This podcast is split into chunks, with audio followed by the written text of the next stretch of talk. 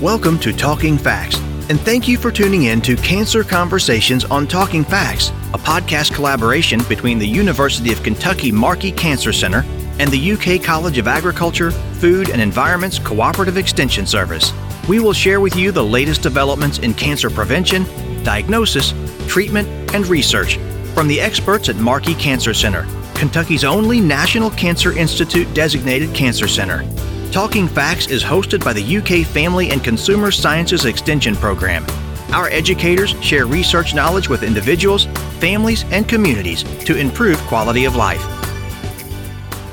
Hello, and welcome to Cancer Conversations on Talking FACS. This is your host, Dr. Jennifer Hunter, Assistant Director for Family Consumer Sciences Extension at the University of Kentucky.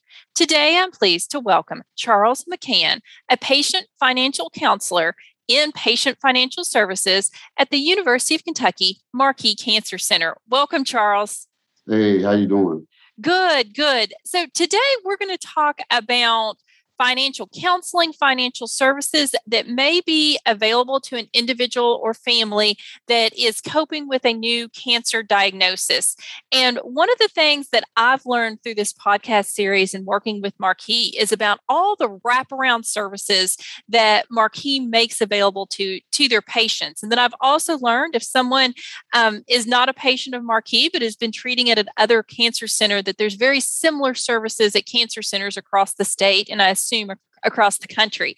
But today we're specifically going to talk about financial counseling. And I wanted to get started with the question of, you know, obviously when someone receives a cancer diagnosis, there's no doubt that they're feeling overwhelmed and that, that they have lots of questions. And probably one of the big questions is how are they going to manage their medical expenses associated with their with their treatment?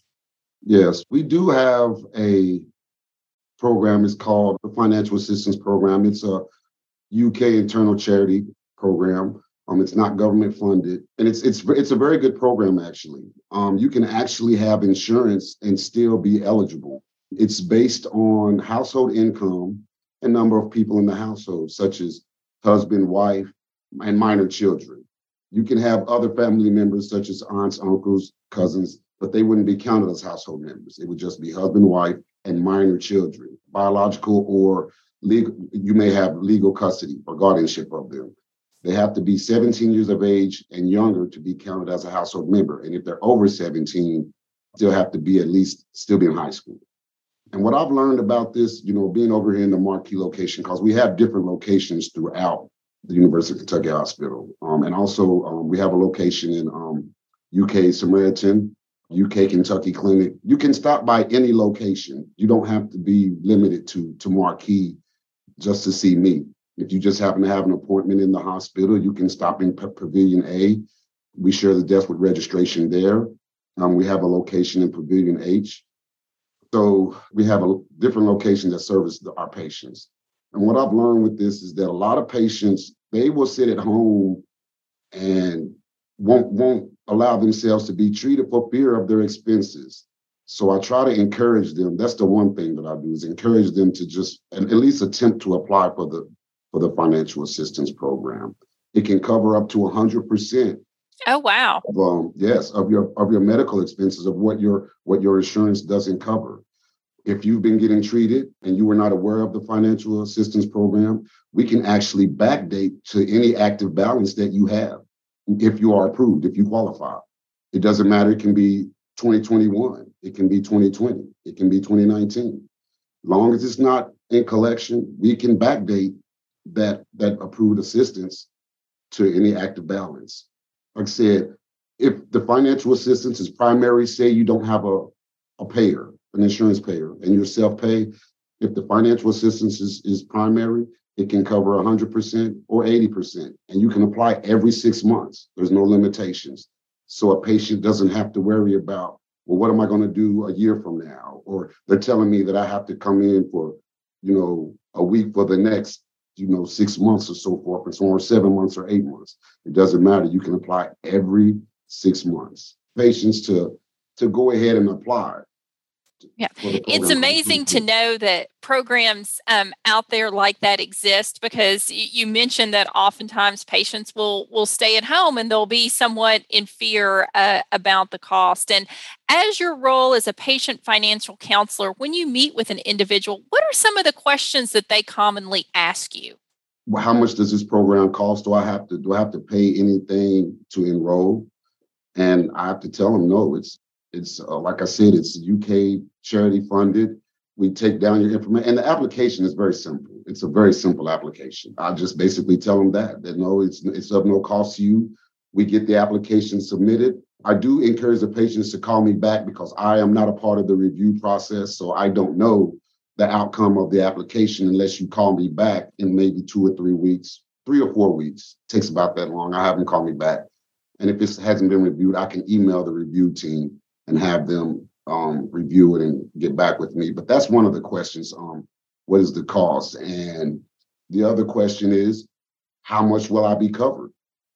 And so I always like to, you know, explain to the patient, get that out of the way, because I've been doing this for actually December will be six years that I've been been in this this department, and so a lot of times I can get those out before they even ask. But those are those are a couple of the questions to ask. How much does it cost? To to apply? Um, what are um, how much will I be covered? How long will it you know will it cover me? Those are basically the three basic questions that they ask. And and one more: Can I still be approved even if I have insurance? Am I still eligible?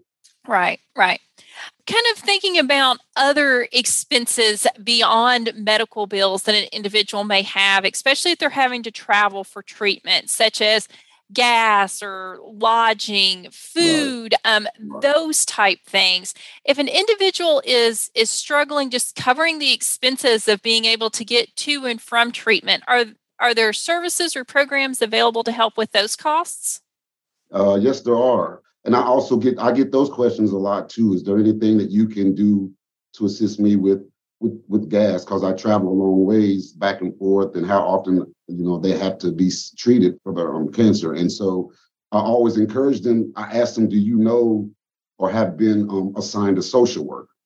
Sometimes they say yes and they say no, and then I have to explain to them, "Well, you know, you will be assigned a social worker." And I'm actually up here on the floor with the social workers, and so I can reach out to the social workers and and and um, ask about a specific patient, and it, and they can go meet them at their appointment. And so, if they say yes, um, I do have a social worker. I ask them, do they know their name? And sometimes they do, and sometimes they don't. So, I, so the one thing I would like to put out there is get to know your social worker personally. Um, she is the person, or he is the person that you would want to speak with about these type of resources whether it be lodging, whether it be gas cars, and there are other resources that I'm not familiar with that they do offer. But get to know your social worker, and when you do meet with them, keep their number handy because they're always available. And even if they're out, you know, maybe it's vacation or day off, they can reassign you with another social worker until the social worker you've met with comes back. So they're always available. We've had the opportunity to interview several of the Markey social workers as guests on the podcast. And like I said at the beginning, I've been so impressed with all of the services that that Markey is able to offer to their patients and families that that are going through going through treatment.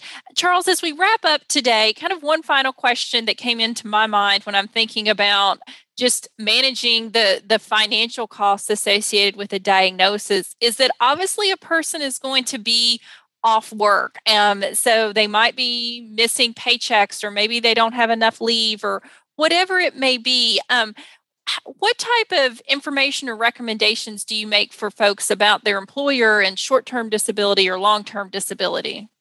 And that's a good question. I actually had to deal with this yesterday sometimes the patients will ask, uh, uh, where, where do I go to attempt to apply for short-term or long-term disability? And that's actually through your employer.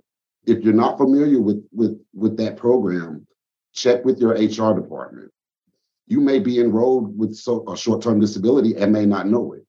And if you're not, it's something that they offer. So you always want to check with your with your HR department and see what benefits they have to offer. And what you know the enrollment period if they do have it when when are you eligible to apply for the short term slash long term uh, disability? So that's where you want to go. Yeah. And i think that's a great reminder for all of our listeners is to be checking in with your hr department. Be aware of the benefits they offer. Know when open enrollment is so that you're also pre-planning for the future summing in case something does happen and you might need those resources available cancer to you. programs cancer policies there, uh, sometimes your employer may offer policies for you know for the future. You know, you, you just you just never know, and they offer that. They offer you know cancer policies where you can be reimbursed for you know uh, expenses relating to cancer treatment. So the financial assistance program it, it does have some exclusions. It doesn't cover prescriptions oral prescriptions that say that uh, pills from the pharmacy. Right. It doesn't cover that, and it doesn't cover dental. It doesn't cover dental. So, and those those are a couple of questions that the patients also ask us about the financial. So, I want to put that out there as well that it does not cover prescriptions. Excellent. Good information to keep in mind. Charles, so thank you so much for joining us today and uh, sharing with our listeners. Thank you ha- for having me. Appreciate Have it. Have a great day. Thank you for listening to Cancer Conversations on Talking FACS. Our goal is to connect you with the latest advances in cancer research in the Commonwealth. If you enjoyed today's podcast and have a suggestion for a future show topic, please message us on the UK Markey Cancer Center Facebook page at facebook.com forward slash UK Markey or visit our website at markey.uky.edu for more information. You can find University of Kentucky Family and Consumer Sciences Extension programs at your local Extension office or online at fcs.uky.edu. Building strong families, building Kentucky. It starts with us.